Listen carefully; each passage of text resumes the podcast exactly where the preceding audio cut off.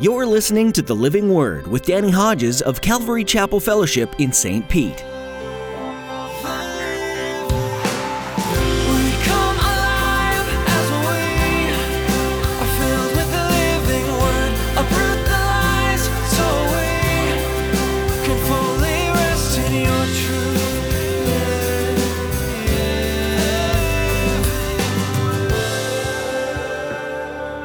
Where is the kingdom of God? It's a good question. There is a verse, Jesus said, the kingdom is within you. They ask him, Where is the kingdom? He said, You can't see the kingdom uh, visibly. Now, so he's not talking about the future coming of the kingdom, which we'll get to. But he says, The kingdom of God is within you. And the best I can get from Greek scholars and translators is he's saying, The kingdom of God is in your midst, suggesting he is here. He was here. And so there is a sense the kingdom of God is within you.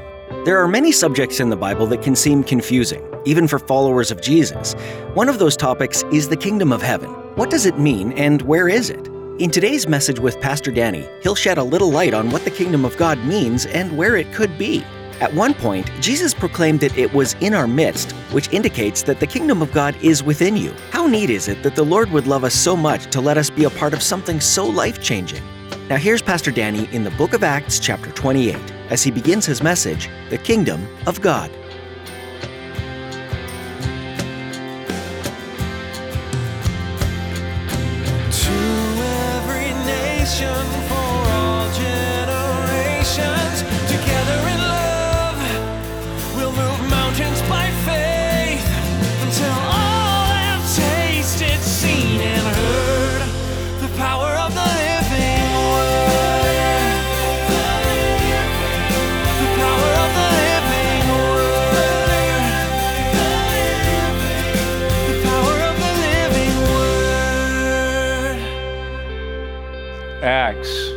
Chapter 28. Paul the Apostle on his way to Rome to stand trial, and if you've been with us, 276 people on board a ship, including the Apostle Paul, headed for Rome. They've been in a hurricane for two weeks, and God reveals to Paul that if everyone follows the instructions and doesn't abandon ship, uh, even though they're going to be shipwrecked, everybody will make it safely to shore. They have now made it safely to shore, and we pick it up, chapter 28, verse 1. Once safely on shore, we found out that the island was called Malta. Had the privilege uh, years ago, along with a few of us, that were on the footsteps of Paul tour to visit the island of Malta. That was a real highlight. The islanders showed us unusual kindness. They built a fire and welcomed us all because it was raining and cold. And so the fire is welcome, but just solid ground would have almost felt like heaven after being in a hurricane for two weeks, and most of them, you know, seasick. And if you've ever been seasick, you put your foot on solid ground after being on a boat seasick. Huh, what a great feeling. Paul gathered a pile of brushwood, and as he put it on the fire, a viper, driven out by the heat, fastened itself on his hand. When the islanders saw the snake hanging from his hand, they said to each other, This man must be a murderer. For though he escaped from the sea, the goddess Justice has not allowed him to live. The goddess Justice was considered to be the daughter of the god Zeus. And her job uh, was to watch over human affairs and report any wrongdoings to her dad, Zeus, who made sure the perpetrator paid for their crime. But Paul shook the snake off into the fire and suffered no ill effects. Shakes it off, goes back to the fire and the popcorn. The people expected to, him to swell up or suddenly fall dead, but after waiting a long time and seeing nothing unusual happen to him, they changed their minds and said he was a god. It's not the first time people thought Paul was a god. There was an estate nearby that belonged to Publius. Don't know why you'd name your kid that, but uh, the chief official of the island. He welcomed us to his home and showed us generous hospitality for three days. His father was sick in bed, suffering from fever and dysentery. Paul went in to see him and, after prayer, placed his hands on him and healed him. When this had happened, the rest of the sick on the island came and were cured. They honored us in many ways. And when we were ready to sail, they furnished us with the supplies we needed. Now, I don't know about you, but I'm a little disappointed. Now, I'm not disappointed, I guess, with God, but I guess I don't know why God doesn't inspire the pen of Luke to give us more detail about the ministry on Malta. I don't know why we're not told who or how many on the ship that were shipwrecked and ended up on Malta trusted Christ as Savior. Did Publius trust Christ as Savior? Those who are healed, which evidently everybody that was sick on the island got healed. We're just not given any more detail.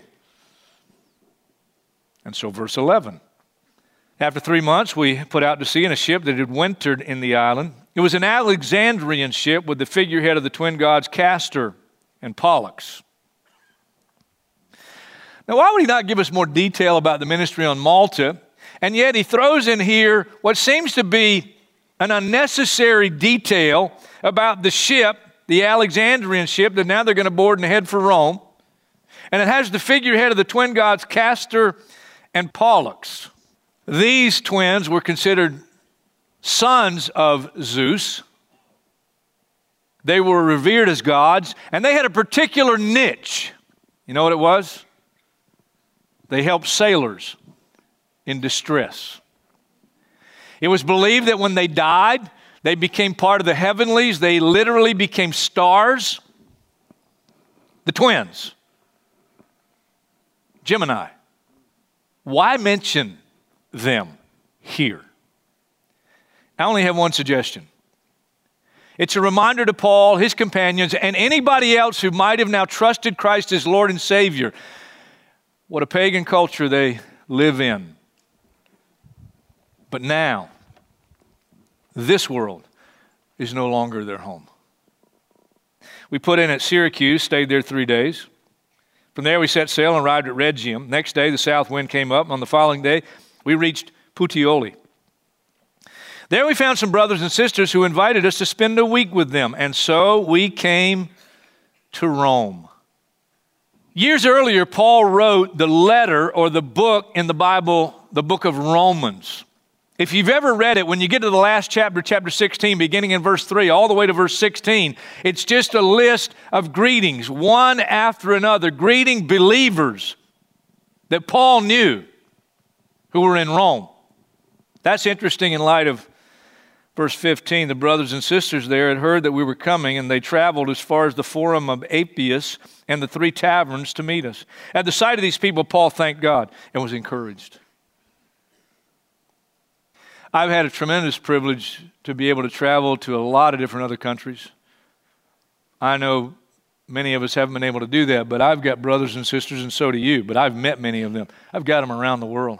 I got brothers and sisters in Russia, in Germany, in India, in Australia, England, Austria, Brazil, Canada, Mexico, Miami, which in some ways is another country unless you speak Spanish. When we got to Rome, Paul was allowed to live by himself with a soldier to guard him. Three days later, he called together the local Jewish leaders. When they had assembled, Paul said to them, My brothers, although I've done nothing against our people or against the customs of our ancestors, I was arrested in Jerusalem, handed over to the Romans. They examined me and wanted to release me because I was not guilty of any crime deserving death. The Jews objected, so I was compelled to make an appeal to Caesar. I certainly didn't intend to bring any charge against my own people. For this reason, I've asked to see you and talk with you. It's because of the hope of Israel that I'm bound with this chain. They replied, We've not received any letters from Judea concerning you, and none of our people who have come from there has reported or said anything bad about you. But we want to hear what your views are, for we know that people everywhere are talking against this sect, people of the way, followers of Jesus. They arranged to meet Paul on a certain day and came in even larger numbers to the place where he was staying. He witnessed to them from morning till evening, explaining about the kingdom of God. And from the law of Moses and from the prophets, he tried to persuade them about Jesus. Some were convinced by what he said, but others would not believe. It's a choice. They disagreed among themselves and began to leave after Paul had made this final statement. It's a true one, but it's not an encouraging one. The Holy Spirit spoke the truth to your ancestors when He said through the prophet Isaiah, Go to this people and say, You'll be ever hearing, but never understanding. You'll be ever seeing, but never perceiving. For this people's heart has become calloused. They hardly hear with their ears, they've closed their eyes. Otherwise, they might see with their eyes, hear with their ears, understand with their hearts, and turn, repent, and I would heal them. Therefore, I want you to know that God's salvation has been sent to the Gentiles and they will listen. Now, I'm reading and teaching from the 2011 New International Version. I miss my 1984 New International Version, but I had to switch because they don't print those anymore. And the manuscripts they use to translate this particular version leaves out a verse that was from other manuscripts they included in some other translations. It's verse 29. It's not here, but let me tell you what it says. After he said this, the Jews left arguing vigorously among themselves, which most likely happened because some believed and some did not. Verse 30 For two whole years, Paul stayed there in his own rented house and welcomed all who came to see him. He proclaimed the kingdom of God and taught about the Lord Jesus Christ with all boldness and without hindrance. From Rome, Paul wrote several New Testament letters.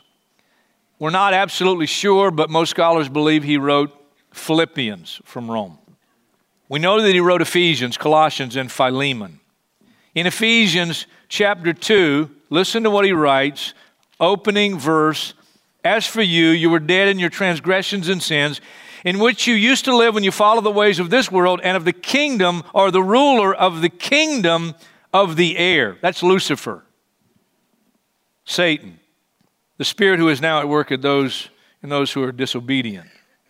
Then he writes in Ephesians chapter 5, verse 5 For of this you can be sure no immoral, impure, or greedy person, such a person is an idolater, has any inheritance in the kingdom of Christ and of God. He writes in Colossians chapter 4, verse 11 Jesus, who is called Justus, also sends greetings. These are the only Jews among my co workers for the kingdom of God. And then you don't want to miss Colossians chapter 1, verse 12. Giving joyful thanks to the Father who has qualified you to share in the inheritance of his holy people in the kingdom of, and here it's called something else, same kingdom, kingdom of light. For he has rescued us from the dominion or the authority or the kingdom of darkness and brought us into the kingdom of the Son he loves, in whom we have redemption, the forgiveness of sins. Kingdom of light, kingdom of darkness, kingdom of God, kingdom of Satan. Two kingdoms. I think it's my fourth time teaching as a pastor through the book of Acts. And when I teach through a book, I go back and look at old notes and try to glean from any old notes I can. I always hopeful that I'll be able to glean enough that I can spend more time on the water and less time in study. I know you're just staring at me. I'm kind of joking because even if I can glean something, I usually spend pretty much the same amount of time. But I spent a lot more time on this message, a lot more. Because God took me in a totally different direction than I've ever been before in Acts chapter 28. And two things two places in the text he kept drawing me to. The middle of verse 23, Acts 28, he witnessed to them from morning till evening, explaining about the kingdom of God. And then verse 31, he proclaimed the kingdom of God and he taught about the Lord Jesus Christ. The other verse said, From the law of Moses, the prophets, he tried to persuade them about Jesus. We've looked before at Old Testament passages that Paul would have used that proves that Jesus is Messiah. That's not where we're headed this morning. Explaining about the kingdom of God. It's actually two Greek words. Two Greek words. The first means to expose, to set up, to exhibit. The second means to testify, to solemnly affirm. And then the Greek word in verse 31 translated, he proclaimed the kingdom of God. It means to herald with authority. You know how much the Bible talks about the kingdom? The kingdom of God? Let me just give you one gospel the Gospel of Matthew. And I don't have time to give you every verse in the Gospel of Matthew that has to do with the kingdom of God. If I did, it would be most of my time. But let me just give you a few. Matthew chapter 5, Sermon on the Mount. We call these the Beatitudes. Verse 3 Blessed are the poor in spirit, for theirs is the kingdom of, and here it's called not the kingdom of God or the kingdom of light, same kingdom, the kingdom of heaven. Verse 10 Blessed are those who are persecuted because of righteousness, for theirs is the kingdom of heaven. Verse 19 Anyone who sets aside one of the least of these commands and teaches others accordingly will be called least in the kingdom of heaven. But whoever practices and teaches these commands will be called great in the kingdom of heaven. Chapter 6, verse 9, we call it the Lord's Prayer. It's the Lord's pattern of prayer for us. Our Father in heaven, hallowed be your name. Your kingdom come. Your will be done on earth as it's done in heaven. Verse 33, Matthew chapter 6. Seek his kingdom first and his righteousness, and all these things will be given to you as well.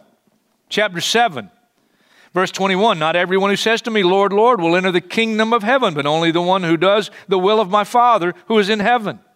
Chapter 10, verse 7 On the mission trip that he sent his disciples on, he says, As you go, proclaim this message the kingdom of heaven has come near. Heal the sick, raise the dead, cleanse those who have leprosy, drive out demons. Freely you've received, freely give.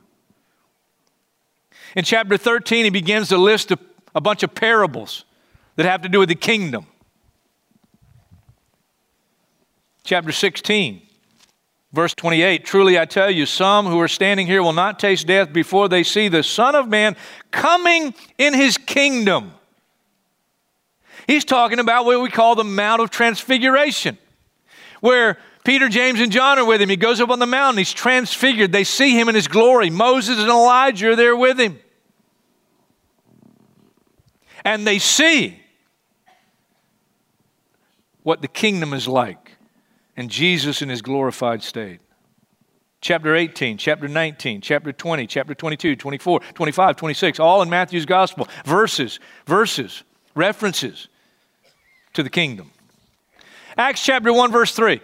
Jesus, after his suffering, appeared to his disciples over a period of 40 days. And here's what it says and spoke about the kingdom of God. I wish I had those talks and messages recorded, and I wish I could have listened to them before preparing this message. Acts chapter 8, verse 12 Philip, who became Philip the evangelist, it says he preached about the kingdom of God and Jesus Christ. They're connected.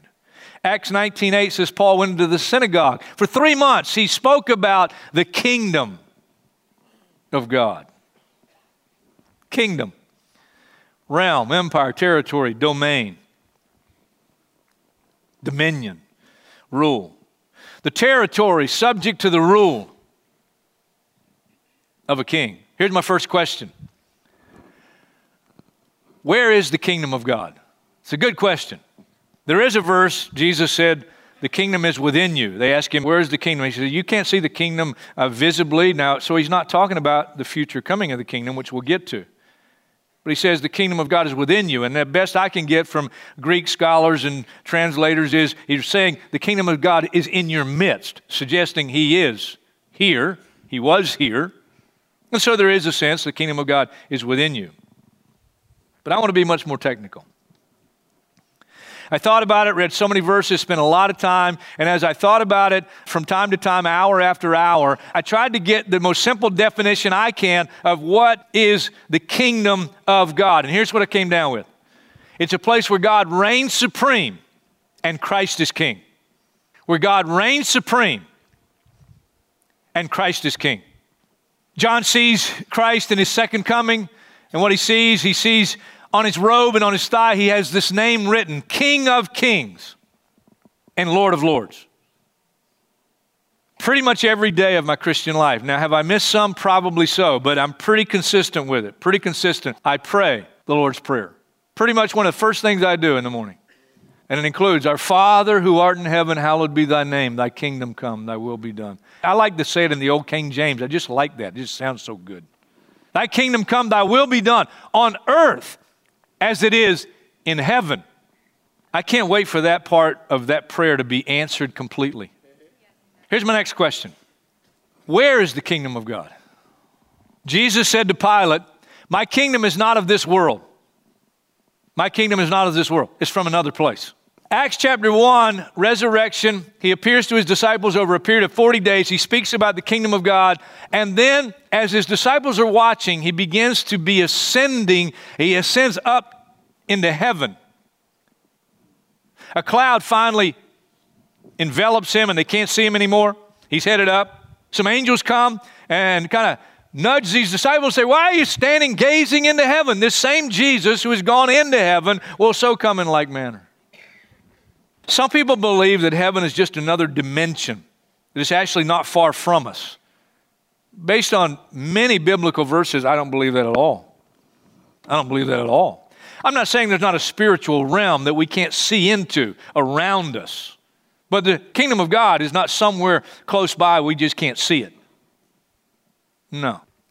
Revelation chapter 4, verse 1, John the Apostle, let me just read it. After this, I looked. There before me was a door standing open in heaven. And the voice I had first heard speaking to me like a trumpet said, Come up here and I'll show you what must take place after this. At once I was in the Spirit, and there before me was a throne in heaven with someone sitting on it. And the one who sat there had the appearance of jasper and ruby. A rainbow that shone like an emerald encircled the throne. Surrounding the throne were 24 other thrones. Seated on them 24 elders. Then you get to chapter 5, and you have John looking and seeing the Lamb. The Lamb, that's Jesus. And guess where he's? He's standing in the center of the throne. He's the centerpiece in the throne room. What are the characteristics of the kingdom? It's not an exhaustive list, but first one we've just seen, that's where God's throne is. I can't wait to see an angel. I've been asking the Lord from time to time to see one here and now, but up to this point, He hadn't let me see one. And you think about it, and I, I, am, I've told you before, I'm thankful, I guess, for that because, you know, you find record of those who have seen an angel, like Daniel. Daniel saw an angel, came and appeared to him, brought him an answer to his prayer. Guess what he did when he saw the angel? He fainted. He fell down as though dead. So maybe it'd be better in the new body. to see an angel. But Revelation chapter 5, so cool. Verse 11 Then I looked and heard the voice of many angels, numbering thousands upon thousands, and 10,000 times 10,000. They encircled the throne and the living creatures and the elders. In a loud voice, they were saying, Worthy is the Lamb who was slain to receive power and wealth and wisdom and strength and glory and honor and praise. They're giving praise to the King of Kings and Lord of Lords. The capital of the kingdom is Jerusalem, but it's not the Jerusalem in Israel. Galatians 4:23 Paul says there's a Jerusalem that's above. John sees this heavenly city in Revelation 21. And it's coming down from heaven to earth. Paul the apostle gives testimony in 2 Corinthians chapter 12 that he was caught up, whether in the body, he says, or out of the body, I don't know. But he was caught up to the third heaven and he saw inexpressible things. He calls it the third heaven and then he refers to it as I was caught up to paradise. Paradise.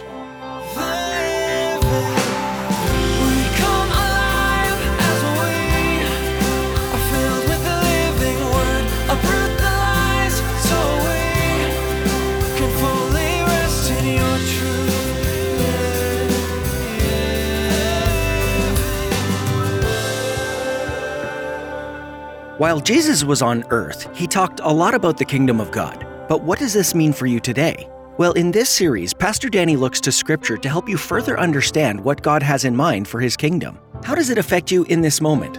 What does it mean for you in the future? As you continue to listen to this series, we hope you gain a greater understanding of God's intent for your part in His kingdom. We're thankful that you've chosen to tune in today to the Living Word. If you'd like to hear more of Pastor Danny's messages from this series, visit ccfstpete.church. Feel free to download or share these teachings with others. You can also visit our YouTube channel. You might be interested in looking back at some previous services that are there as well. Subscribing to our YouTube channel will allow you to be notified as soon as we post anything new. If you're in the St. Petersburg area, we'd love to meet you. Come visit us at Calvary Chapel Fellowship for a time of worship and Bible study. You can find out more by going to our website. Again, that's ccfstpete.church. If you're unable to join us in person, we offer a live stream of our weekend services. Just visit our website and click the link in the menu. Thanks so much for tuning in today to hear from Pastor Danny right here on the Living Word.